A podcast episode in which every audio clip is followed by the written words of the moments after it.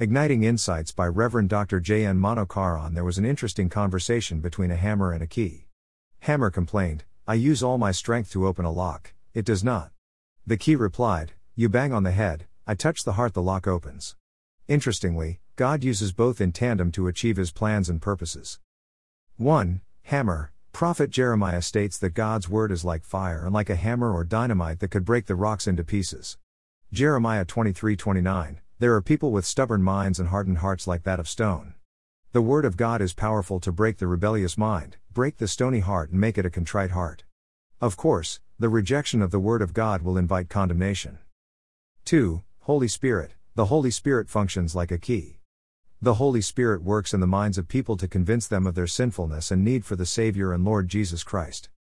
3. Combo Mission It is evident in the Bible that the Word of God and the Spirit of God work together. The Word of God is termed as the sword of the Spirit. Ephesians 6:17 Though the Bible is written by over 40 authors, the ultimate author is the Holy Spirit. The Word of God convicts a person of his sins, while the Holy Spirit convinces him for the need of Lord Jesus Christ. The Spirit of God brings every lofty thought to become captive to Lord Jesus Christ, and the Word of God provides renewed mind. When Peter spoke in the home of Cornelius, the Spirit of God fell upon Cornelius and his household.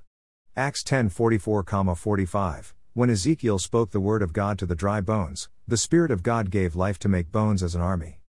Ezekiel 37. 4. Truth and love. Paul exhorts to speak truth, the word of God in love, the Spirit of God. Ephesians 4:15 Because the Holy Spirit is poured in our hearts as love of God. Romans 5:5 Do I handle the word of God with the help of the Spirit of God?